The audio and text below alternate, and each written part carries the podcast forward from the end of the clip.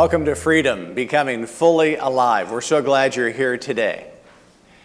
Have you ever felt rejected or hurt by someone? Has that hurt or rejection, affected what you think about yourself? I've got some good news for you today. You can be free from that arrow of rejection and become fully alive again. Let's pray and commit our time to the Lord. Lord, we thank you so much for this day that you have made, Lord. Your mercies are new every morning. Great is your faithfulness, Lord. Thank you for the acceptance that we have in your Son, Jesus Christ. Thank you, Lord, that your blood reaches to the highest mountain. It flows to the lowest valley. There's no hurt. There's no rejection. There's no pain. There's no suffering beyond your reach, Lord. And I pray that you will reach by your Spirit into the hearts of everyone here today and set us totally free from the arrow of rejection. In Jesus' name, amen. We're so glad you're here today. If you've joined us for the first time, Freedom is a ministry that you can enter into at any time. We happen to be in the second part of a three part series. It's the fifth session of that second part. The second part is entitled Getting Your Whole Heart Back. That can happen. You can get your whole heart back. And the fifth session is free from the arrow of rejection. That's our session today. Rejection is an issue of acceptance, even though we may not feel accepted, but that is the issue. Rejection is an issue of acceptance. But if we project that further, acceptance is an issue of significance. And significance is an issue of identity, who we are. There's no one that has experienced more rejection on planet Earth than Jesus Christ. A man of sorrows, acquainted with grief, at all points tested, such as we are, yet without sin. He wasn't a victim, he knew who he was, and he was here to do the will of the Father. Do we know who we are? We're going to talk more about that today as we talk about rejection. But let's look at a couple of verses, a couple of passages that speak of the rejection that Jesus Christ suffered. Isaiah 53, which says, He was despised and rejected by men, a man of sorrows and familiar with suffering, like one from whom men hide their faces. He was despised, and we esteemed him not. Surely he took up our infirmities and carried our sorrows, yet we considered him stricken by God, smitten by him, and afflicted. He was pierced for our transgressions, he was crushed for our iniquities. The punishment that brought us peace was upon him, and by his wounds we are healed. We are all sheep we all, like sheep, have gone astray. Each one of us has turned to his own way. And the Lord has laid on him, Jesus Christ, the iniquity of us all. And then one of my favorite passages, 1 Peter 2 21 through 24, speaking of Jesus being mocked and reviled, but he did not answer in return, but he entrusted himself to him who judges fairly.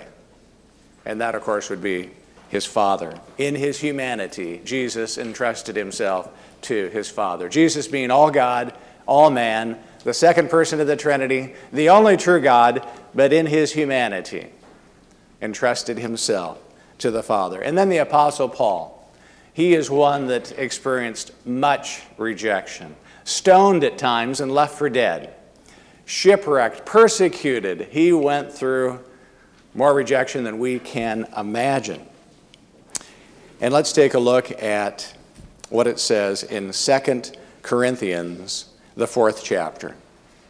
2 Corinthians, the fourth chapter. I'll start with verse 6, even though your outline says verse 7. For God, who said, Let light shine out of darkness, made his light shine in our hearts to give us the light of the knowledge of the glory of God in the face of Christ. We have this treasure. in jars of clay. We are the jars of clay, and He is the treasure within. To show that this all surpassing power is from God. We are hard pressed on every side, but not crushed, perplexed, but not in despair, persecuted, but not abandoned, struck down, but not destroyed, always carrying around in our body the death of Jesus, so that the life of Jesus may also be revealed in our body. For we who are alive are always being given over to death for Jesus' sake, so that his life may be revealed in our mortal body. And then a very familiar passage, I'm sure. You remember, you remember the story where Jesus had a thorn in the flesh and he, he kept asking the Lord to remove it. Second Corinthians, the 12th chapter, I'll start with verse 7.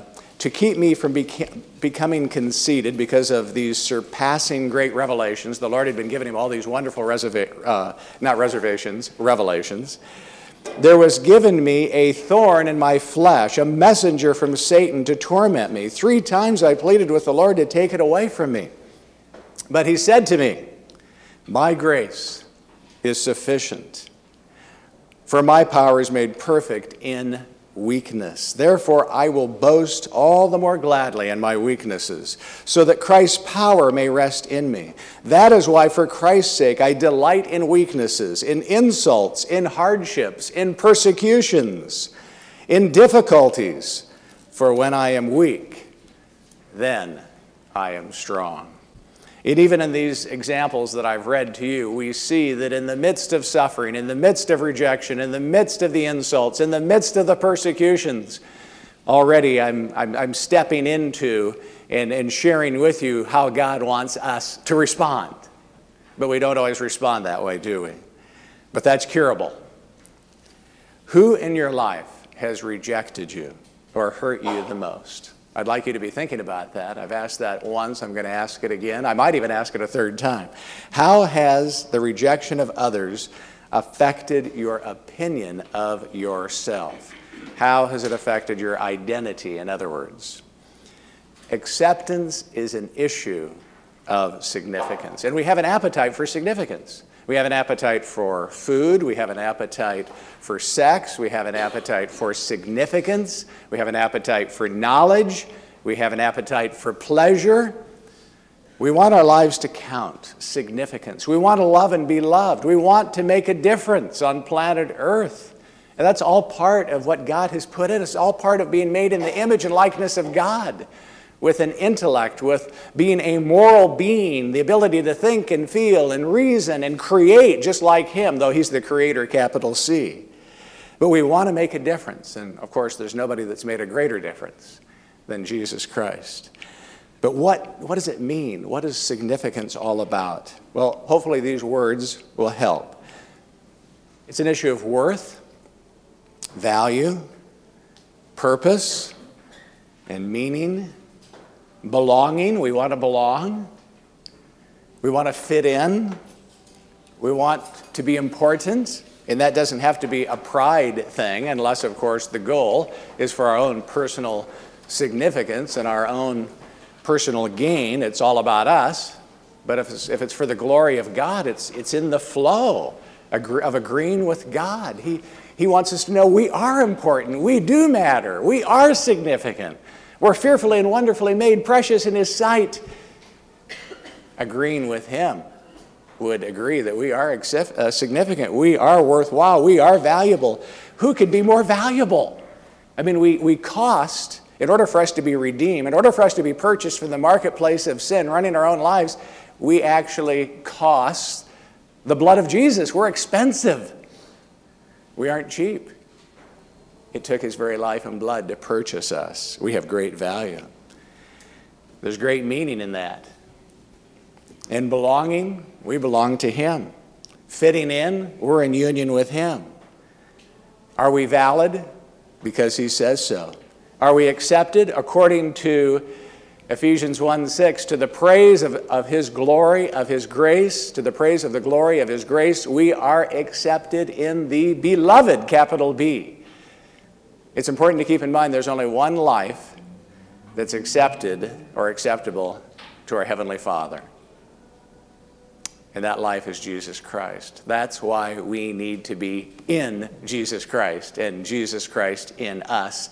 And that comes about as we repent of running our lives and totally surrender to Him, and He moves in by His Spirit. He makes us a new creation, and the process of becoming fully alive begins. Christ in us, the hope of glory, His glory being released. He's the key to that glory. So we have rejection as an issue of uh, rejection is an issue of acceptance. Acceptance is an issue of significance. Significance is an identity issue. Isn't it interesting? We talked about that before when we talked about shame. It also is an issue of identity. It's interesting how these arrows relate to one another. This being the arrow of rejection today. But you can imagine that if you believe the lies of what others have said, if you've heard what many have heard, they have heard, you'll never amount to anything. You're stupid. Why can't you be like your brother? Why can't you be like your sister? Or some other comparison. You'll never amount to anything. You don't have what it takes. We get those kind of arrows. Or we might, we maybe have experienced the arrow of neglect. In other words, nothing was said Nothing was said, neither positively or negatively. Nothing was said. The rejection of neglect. So it could be the re- rejection of those words that cut like a sword, or, there, or those actions that are so, uh, so filled with rejection that have been directed toward us, betrayal, abandonment, different expressions but it all can bring about an arrow of rejection. Why are we so prone? Why are we so prone to believe that we are rejected and unloved? And maybe you wouldn't say it exactly that way today. You may not put it in those words and say, you know, I'm rejected. I'm a rejected person. It may not be that strong. But would you say you're accepted? Would you say you have worth and value? Would you say you have significance? Would you say you belong? Would you say you fit in? Would you say you're wonderful in the Lord's eyes? Why do we tend, why are we so prone? It's because we tend to look to the wrong source for our personal significance, which is an issue of identity. Especially significant others, not just anybody because it's not like we care about what just anybody thinks, but it's those mother and father figures, those authority figures, the teacher, teachers, the coaches, people in authority, especially, carry a lot of weight. Fathers, in particular, tend to carry a lot of weight. Like it or not, they do. Mothers can too, of course, but by God's design, I can see why a father would carry so much weight and influence for good or not so good. So, looking to significant others, looking to ourselves. How does that work? Well, we listen to others long enough, and then if we agree with them and they're not agreeing with God, that's going to affect us adversely. And along that line, thinking and feeling. Just going with the flow of what we think and feel that's on our radar screen and not really stopping to think, is that the truth? I mean, is, what makes this true? Is it true just because I feel it? Is it true just because somebody's been saying it? Is it, is it true because it's been my living experience so much of the time? I mean, what makes it true? I mean, what is true about me? Circumstances can feed into that. So, are we the sum total of our life's experiences or some defining part thereof? Or are we who God says we are? As you consider what we've talked about so far, think more about that one or those ones. But if you can try to narrow it down to one, I think that'll help you today. Who has hurt you? Who has rejected you? Who has neglected you? Who has affected you? And if you thought about it, you'd realize, you know, I don't like that I've done this, but I can see that I've really, I've really agreed with them. And how I'm living, how I'm living is proof that I do agree. Because sometimes, on one hand, if we've experienced some rejection, we'll, uh, part of our response to that would be a prideful response. I'll show them. I'll prove them wrong. I'll show them I'll, I've got what it takes. And then our life takes on a driven tone. We become workaholics or whatever we're involved in. We are obsessed. It consumes us. It's, it's, we are driven. But if you look underneath that drivenness, what's, what's motivating us? Are we trying to prove to dad we do have what it takes? Are we trying to prove something to mom? Are we trying to prove something to God? Am I trying to prove something to myself? And the fact that I'm driven is proof that someone other than God has more power over me than he himself and who he is and what he thinks about me. Because if I agreed with him, oh, yes, I'd be motivated, but I wouldn't be driven. I wouldn't think I'd have anything to prove because I'd already be reveling in his love. I'd already be enjoying his favor. I would already be believing and living from his acceptance, and I would be motivated out of love. But I wouldn't be driven by fear or shame or a false sense of reality to try to prove myself to someone, which how I live in that, in that sense. How I'm living is proof that though verbally I would say, Dad, I don't agree with you. I do have what it takes. But my drivenness says, I agree with you some, Dad, because I'm still trying to prove myself. How we live can't be hidden.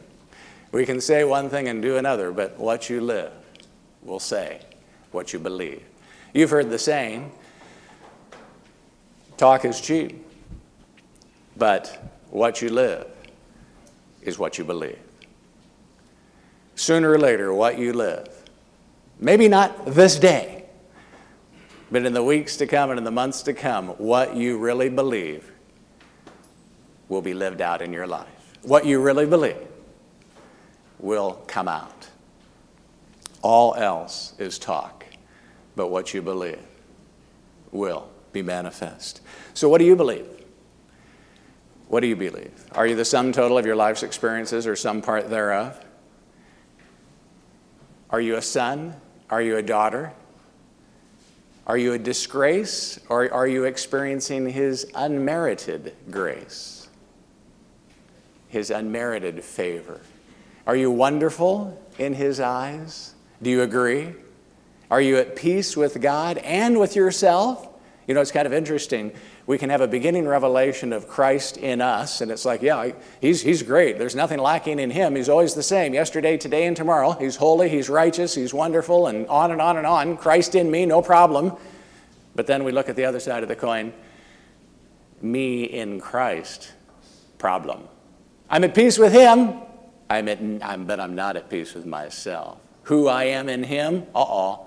Who He is in me, no problem. Who I am, problem. Peace with Him, yes. Peace with myself, no. How do we bring those together? I really believe that this has got to come out. This has to come out in order for those two to come together so that we are totally at peace with Him. But we are totally at peace with who we are. There was a time in my life where I was not. I was not. I struggled with the arrow of rejection. It was lodged in my heart for many years. And I was not at peace with Steve. Oh, yes, I was at peace with God. I loved him with all my heart, and I still do. I would obey no matter what the cost. But I had the arrow of rejection in me. I would compare. I would look at the gifts of the Spirit operating in others, and I would covet those gifts. I would be jealous. In my pride, I wanted it all.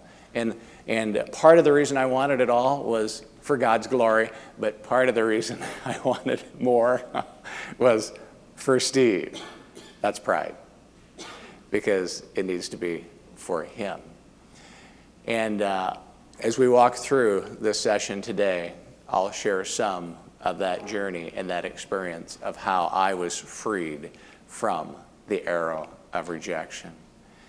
But for now, let's just pause before we go on.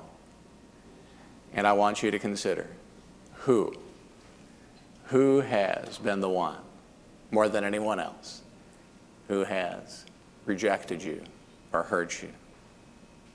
And uh, as you think about it, how has that affected what you think of yourself? Because what you think will affect how you live. So let's take a moment and pause before we continue as you contemplate that.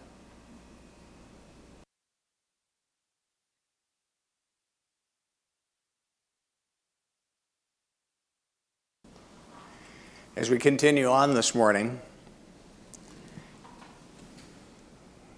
I pray that it's your desire to be free from this arrow of rejection. But how can we be free? How can we be free? I don't want you just to be more enlightened today and have a greater understanding of rejection and perhaps how you've bought into it and perhaps how you've been affected, but I really believe what God is up to is how to be free. Because that's what this series is all about freedom, becoming fully alive for the glory of God. How to be free from the arrow of rejection. Well, part one is going to be process the issues of your heart. You have that in your material today.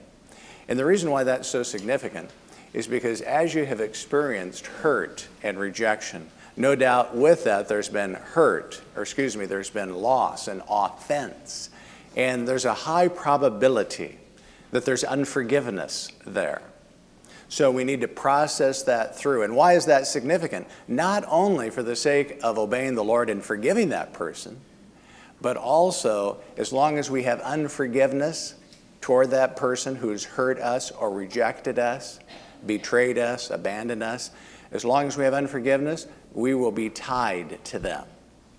And if we're tied to them, then we'll be tied to their opinion of us.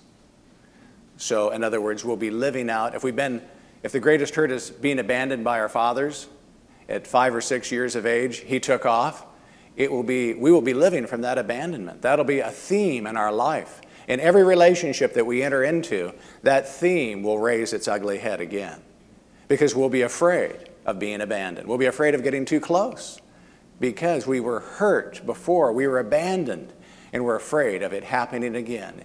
And it's going to show up in the most intimate of relationships, like marriage. It'll be hard for us to fully give ourselves to our marriage partner, spirit, soul, and body because of that issue of abandonment that is still in our hearts. And of course, if we're not free to give, then it will have an adverse effect on the marriage because marriage is designed to give without reserve, with total abandonment of giving. So that's just one example of how this arrow lodged in our hearts could affect another relationship. And if we have the unforgiveness, it will tie us. If we have unforgiveness in our hearts, it'll continue to tie us to that other person. So as you walk through processing the issues of the heart, who or what has hurt me or offended me? That's what we've been talking about. What do we think about that? How do we feel about that? Being honest, writing it down. How have we responded? Have we decided, I'll never let anybody I'll not, I'll not allow myself to get close to anybody again because I'm not going to get abandoned again. I'm not going to be betrayed again. I'm not going to get rejected again because nobody's going to get close enough to me to reject me. It's not going to happen again. We need to get all of that poison out. And then in part four, processing the issues of our heart, pouring our heart out to the Lord, and finally coming to a place of giving thanks, forgiving and releasing. I can think of a past struggle in my life where I was looking to the acceptance of a significant other and it wasn't coming. And through that process of looking to the acceptance, looking for the acceptance from this significant other, I again and again was hurt, again and again was let down. And I'd come to the Lord by this time I was even on staff here as a pastor. I was leading others into knowing who they are in Christ. I was leading others into reconciling with others. But in my heart, there was still an arrow of rejection that needed to come out. And as I continued in this process, the Lord showed me many things that I needed to see. He showed me the pride in my life, how I was thinking so much about myself so often in terms of how I felt, even though that wasn't showing up really that much with others, but I knew it was going on because I'd step over it in day to day life. I would choose over it. I would yield to the Lord. I wouldn't get bogged down. I wouldn't let it swamp me. I wouldn't let it bury me. I kept going on, yielding to the Lord, yielding, yielding, yielding. But I did see the pride. I saw the idolatry. I saw that this person's acceptance was too important. And I remember going home at nights, and sometimes I'd share with Mindy, I would say, I don't want his approval to be so important. Why is it so important? And of course, I knew what God was up to before long is that I had a father wound that God was in the process of fully healing. And I was looking to this now, this, in this present scenario, I was looking to this father figure, if you will, who was in a position of authority. And I was really looking to him to give me the approval that my dad never did. And it wasn't coming from this significant other in my present scenario, though. But the Lord was getting so much mileage out of that. It was so good. It was so important. And that touches on another part of the process, a process in the issues of the heart, is that I needed to, as a part of my process, give thanks for what God was allowing. I didn't like it. Number one, I didn't like it that I wasn't being approved of the way I wanted to be, but I didn't like it that I was struggling. But I began to enter into an attitude of giving thanks more and more and more for what God wanted to do with me in this process. So, giving thanks for the pride and idolatry that He was showing me, that was part of the process. But there was another dimension of giving thanks that the Lord made real to me, and that was giving thanks to the Lord for what He had given me in the terms of how He had made me, how He had gifted me, because, like I mentioned earlier, I was comparing, and he wanted me to give thanks for how he made me and how he gifted me. And I, I wasn't fully receiving that. I was comparing with others because I wanted to minister more the way they were ministering. It was like the gift of wisdom and counsel and discernment that God had given me. It was like it wasn't enough. I wanted more. But did I want more for my sake or did I want more for Jesus' sake? Well, it was mixed, but it shouldn't have been for my sake at all. So the Lord used Mindy, and I was convicted, and I saw my ungratefulness, and the fear of the Lord came on me, and I repented, and that was another piece. So forgiving this other person, for me, was not the big challenge. I forgave, I forgave, I forgave. He owed me nothing. Jesus had given me everything. So I had forgiven him. But the arrow of rejection was still in my heart. So I went through processing the issues of the heart, or the equivalent thereof at that time. So, yes, I forgave. Yes, I gave thanks. Yes, I saw all kinds of pride and idolatry. Yes, I repented. Yes, it was part of the process. Yes, I embraced it. Yes, it was good because God is good and He was using it for good. And I still wasn't free. I don't want to discourage you all. It's not the end of the story. So I continued on. Part two exchange the identity lie that you, the lie that you are rejected for the identity truth that you are accepted in the beloved. Ephesians 1 6, to the praise of the glory of his grace, wherein we are accepted in the beloved. There's a sheet in your outline today. It's called What is Your True Identity? What is your new identity, rather? What is your new identity? And I remember a day that I met with someone in a counseling session, and after I closed in prayer and this person left, I knew it was a God moment. I knew it was the Holy Spirit. It was one of those times you just know it's God. And in, within five minutes or less, this um, little diagram was given to me by the Lord, and I wrote it out. It was crystal clear. God not only spoke to me about this person's life, but He also showed me what I needed for my life. And there it is. Do you believe that you're the sum total of your life's experiences or some part thereof? If so, you're really believing in yourself. You're putting confidence in the flesh, a life with Jesus left out. You believe the lie that your life's experience is you. So as I looked at my life, I looked at my father, I looked at this other situation, I looked at my experience, I was looking at what was on my radar screen, and I was giving it too much credence. I was putting too much faith in that, and it was setting me up to believe into a false identity, at least in part.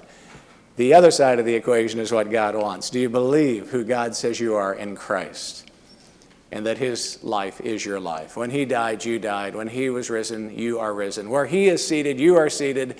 He has raised us up and made us sit down together in heavenly places in Christ Jesus, far above all principalities and powers. Christ in me, the hope of glory, having his authority over the demonic, having his authority over the spirit of rejection that was still plaguing my life. Do you believe the truth that his life is your life? So that was a part of the process. Sometimes we fight against the process, and, and that's part of why I want to present this to you today. I could go right to the juggler and say, okay, spirit of rejection, let's get out of here right now. But like you've heard me say before, we've got to deal with things completely, complete in Christ. It's the Derek Prince analogy once again the dead cow in the field, and the buzzards love that rotting flesh in the field. So, the dead cow in the field in Steve Peterson's life was the pride, the idolatry, the hurts, and the wounds, and the rejection. And the demons love it. They love to feed on that and fuel the fire of that and bring vain imaginations and get things stirred up and, and work on my mind and, and make vain imagination suggestions. So I could take authority over the enemy all day long but as long as the dead cow was in the field, which would have unforgiveness and idolatry and rejection and other wounds, you can shoot those demons. You can shoot at those demons, tell them to go away, yell at them, scream at them. They'll be back because the dead cow is still there. So God wanted to get the dead cow out of the field, and that took some time. But we don't like that, do we? We don't like that word, do we? We want it yesterday, don't we? We want to be free, and we want to be free now. We want to be free yesterday. But freedom is a process. And at times it includes an event. At times it includes a breakthrough. In times it includes a holy moment of revelation, and the lights come on, and you think, How can there be any more? I see it all. I know it. I'm free. But there's always more. Is that bad? Is that a lack of faith? Is that a setback? No, no, no, no, no. It's more. There's always more. We are the finite ones. He is the infinite one. There will always be more. Celebrate that. We are not God. We are not the perfect ones. We are the ones that are in process. Embrace that as a good thing. And for however long it takes, I don't want to discourage you, but it took me over 20 years to be free from this arrow of rejection. This is not a 20 year series, so don't worry about that. The fact that it took me 20, and based on the things I learned that I'm sharing with you, I hope it isn't 20 plus years for you. I'd love it if it was 20 minutes or two minutes. That's wonderful. We just need to let God be God. More of the process breaking this rejection cycle.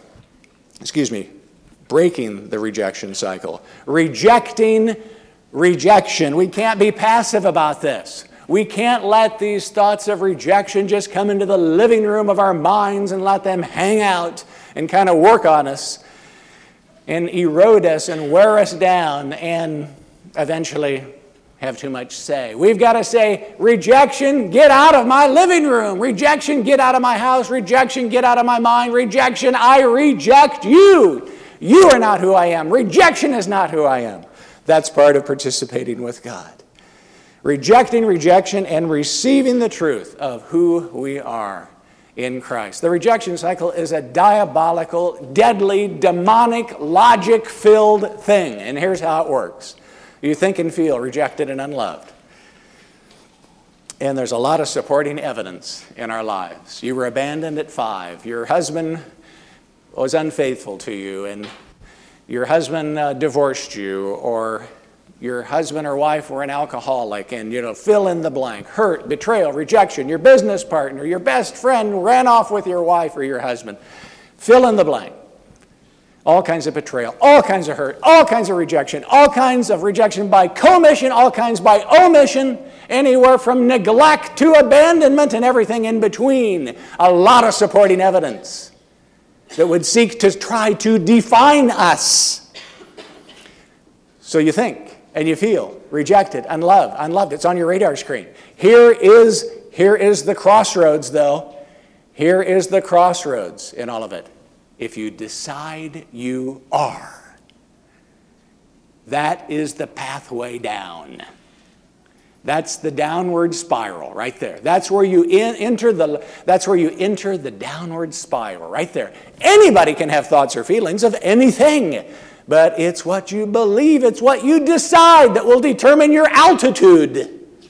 Whether you spiral down or will you begin to ascend into more revelation of truth. So if you believe you are rejected and unloved, you'll start spiral, spiral going down. and guess what? There'll be more supporting evidence to feed that lie. So here it is. Let's say I decide, let's say I'm not a pastor, I'm a member of Trinity, I come to services, I'm somewhat involved, but let's say for a month, for whatever reason, I'm not able to come, six weeks, we'll say, or maybe I'm, maybe I'm out for the summer, and I'm thinking, nobody called me. Doesn't anybody care? See, I already decided, I already decided nobody had cared. I already decided I wasn't really needed. I already decided I didn't fit in. I already decided I didn't have a significant role. I'd already been thinking about that, or at least contemplating that, at least considering that, and somewhat deciding that, so that when supporting evidence fed it more, then down I went even more and withdrew even more, forgetting that people have things on their mind too. They don't all exist for me. I'm not always on their mind. They've got problems too. Maybe rejection's one of them. And yet I expect them to step up to the plate. Stevie's in the room. Let's give him a lot of attention. If he doesn't come for a couple of weeks, let's call him. Let his, let's let him know how wonderful he is. Well, that would be true, but you know, you are too. You're wonderful too. But we buy the lie and then it feeds because then we're almost looking for supporting evidence. Once we decide what we decide, we're almost looking. So, oh, Alice didn't speak to me today. See, I know nobody cares about me. And, uh, oh, nobody asked me to do this, or nobody's calling, nobody's caring, nobody's doing this. See, we're already deciding it's true, and we're almost looking. We're almost looking for people to fail. We're almost looking for them to feed into this. And then when they do, yep, it's true, it's true. And down we go, and down we go. And it gets darker and darker. And the enemy is just so happy because he's a thief, he's a liar, he's a destroyer. He wants to separate us. He gets us in the dark and gets us separated, and he's got us where he wants us. Because his mission is death and destruction, destruction and death. So reject rejection and receive the truth of who you are in Christ. And then there's another aspect that's so valuable. Embrace the process. Embrace it, brothers and sisters, sons and daughters. You'll, you'll never be disappointed and settle it at the extreme. Lord, if it takes 30 years for me to get this arrow out, okay. Okay, Lord. Okay, if it takes 40, if it takes the rest of my life, this is not going to be my goal, Lord. You are going to be my goal. More of you, Lord. More of you. Whatever it takes to stay closer to you, Lord, bring it on. Let it happen. That's his attitude. That's the attitude that he wants. Renew your mind. Renew your mind on the truth. Take every thought captive. When rejection comes on the radar screen of your consciousness, don't go, oh no, it's rejection again. I knew I wasn't free. I prayed on Sunday. I did everything that Steve brought up. I prayed the prayer. I did this, that, or whatever. I felt so good on Sunday. Monday, I feel lousy again. It didn't do any good. I'm still not free because I have these thoughts of rejection back on my radar screen. Okay, here's our, here's our opportunity. Take every thought captive to the obedience of Christ. And we've got a sheet in your, in your outline today, today that uh, not exhaustive, but go ahead and meditate on the truth. And whenever those thoughts of rejection come up, grab a hold of one of those verses, meditate on it, believe it, and let the rejection temptation be a springboard, a springboard, a catalyst. Okay, here's my opportunity. We're going to exercise we're going to be in God's gym. God's gym, not Gold's gym, God's gym. And we are going to take all these things that come on our radar screen as an opportunity to, to choose the truth, to believe the truth. And somebody may say, Oh, that doesn't sound very authentic. That doesn't sound very sincere. I mean, I don't feel like believing it. You're asking me to be a phony or a hypocrite. I don't feel like it. How can I do it? Is it, be, is it hypocritical to honor God? Is it hypocritical to agree with God? Is it hypocritical to uh, obey God, to choose the truth, even if your emotions, the flesh, and the devil are screaming out and saying, No, no, no, you hypocrite. If you don't feel like it, forget it. You, you're just kidding yourself. Steve's just trying to brainwash you. It's a spiritual brainwashing. It's mind over matter. Don't listen to him. He doesn't know what he's talking about. That's the devil. Because God's not going to talk that way. He's going to say, Listen to Steve, and especially listen to me. More so, listen to me. Listen to what I've been saying. Listen to what I've said. Believe me. Renew your mind. Take every thought captive to the obedience of Christ and let every opportunity, every springboard, every seeming step back, everything that's a part of the process, let it be a win win.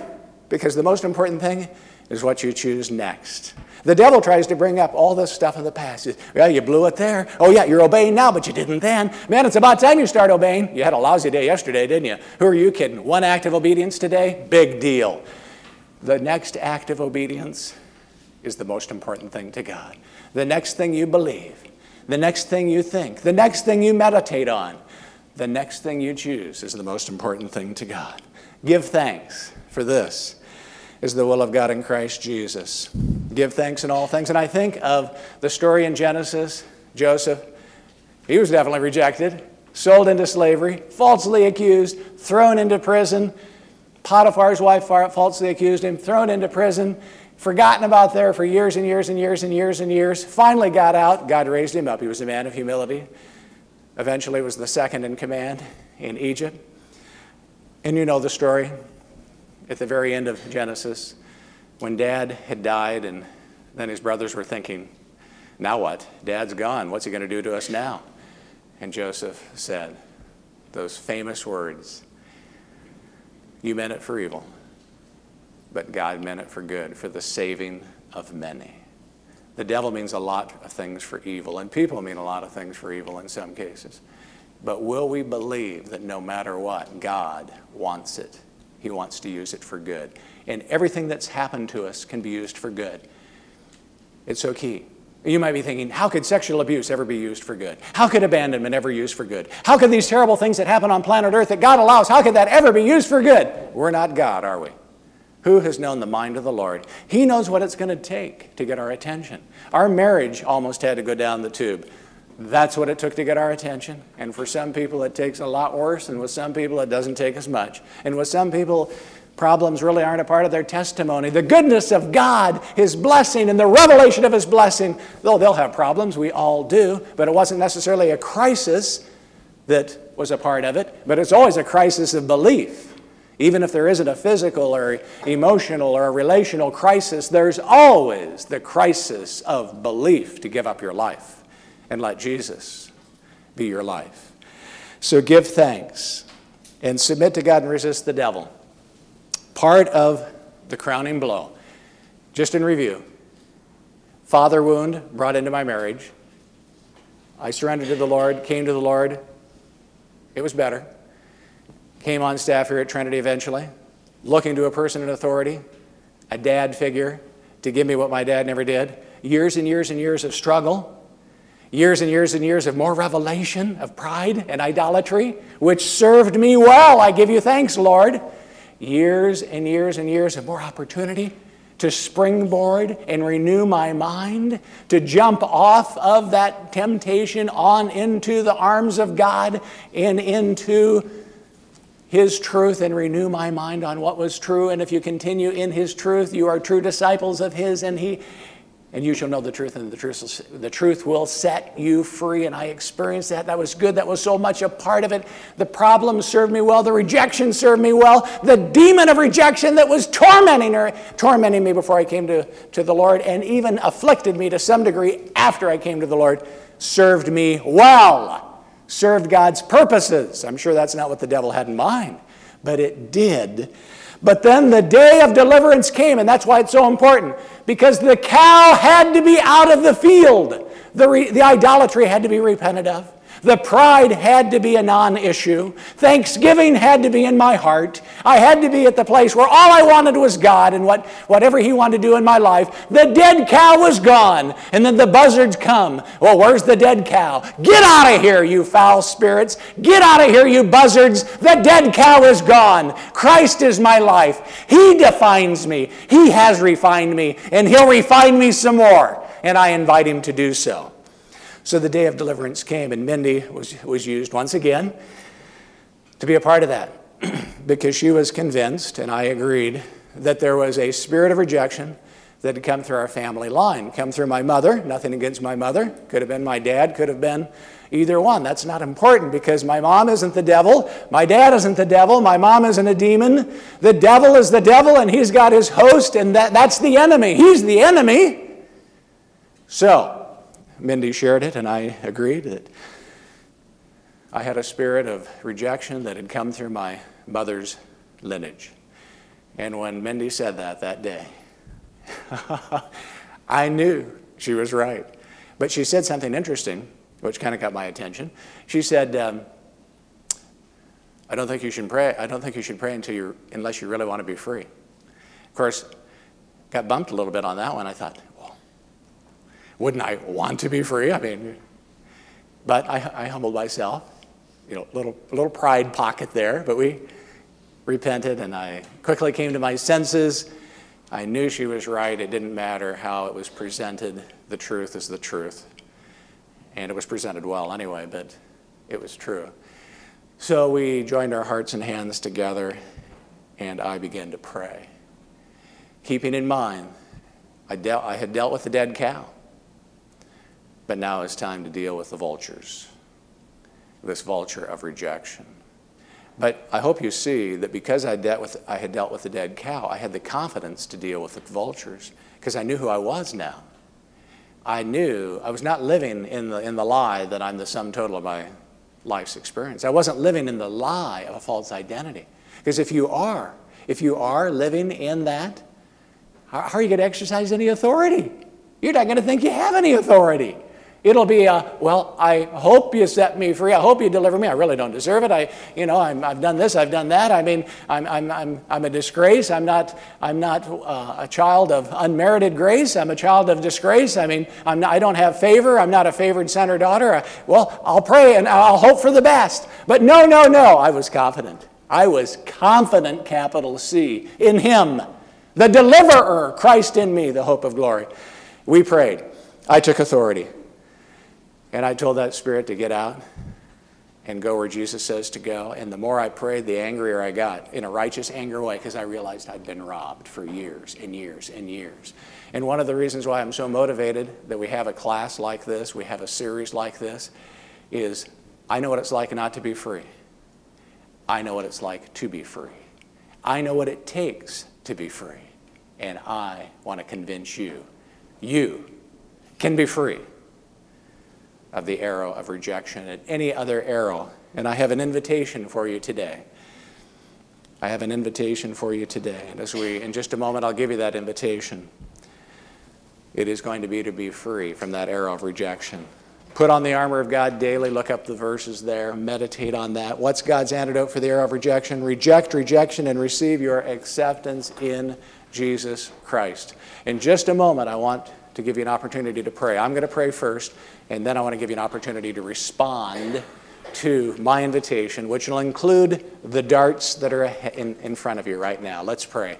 Lord, I pray that by your Spirit you'll give revelation now. No matter what I've said, through what I've said, in spite of what I've said, over what I've said, under what I've said, just it's what you're saying here this morning that matters, Lord. But open our eyes, Lord. Set us free, Lord And I pray that this will not be in vain. This will not be a time of more information, but it'll be a time of transformation, even as we fully cooperate with your Spirit. In Jesus' name, set us free, Lord, from the arrow of rejection. Amen.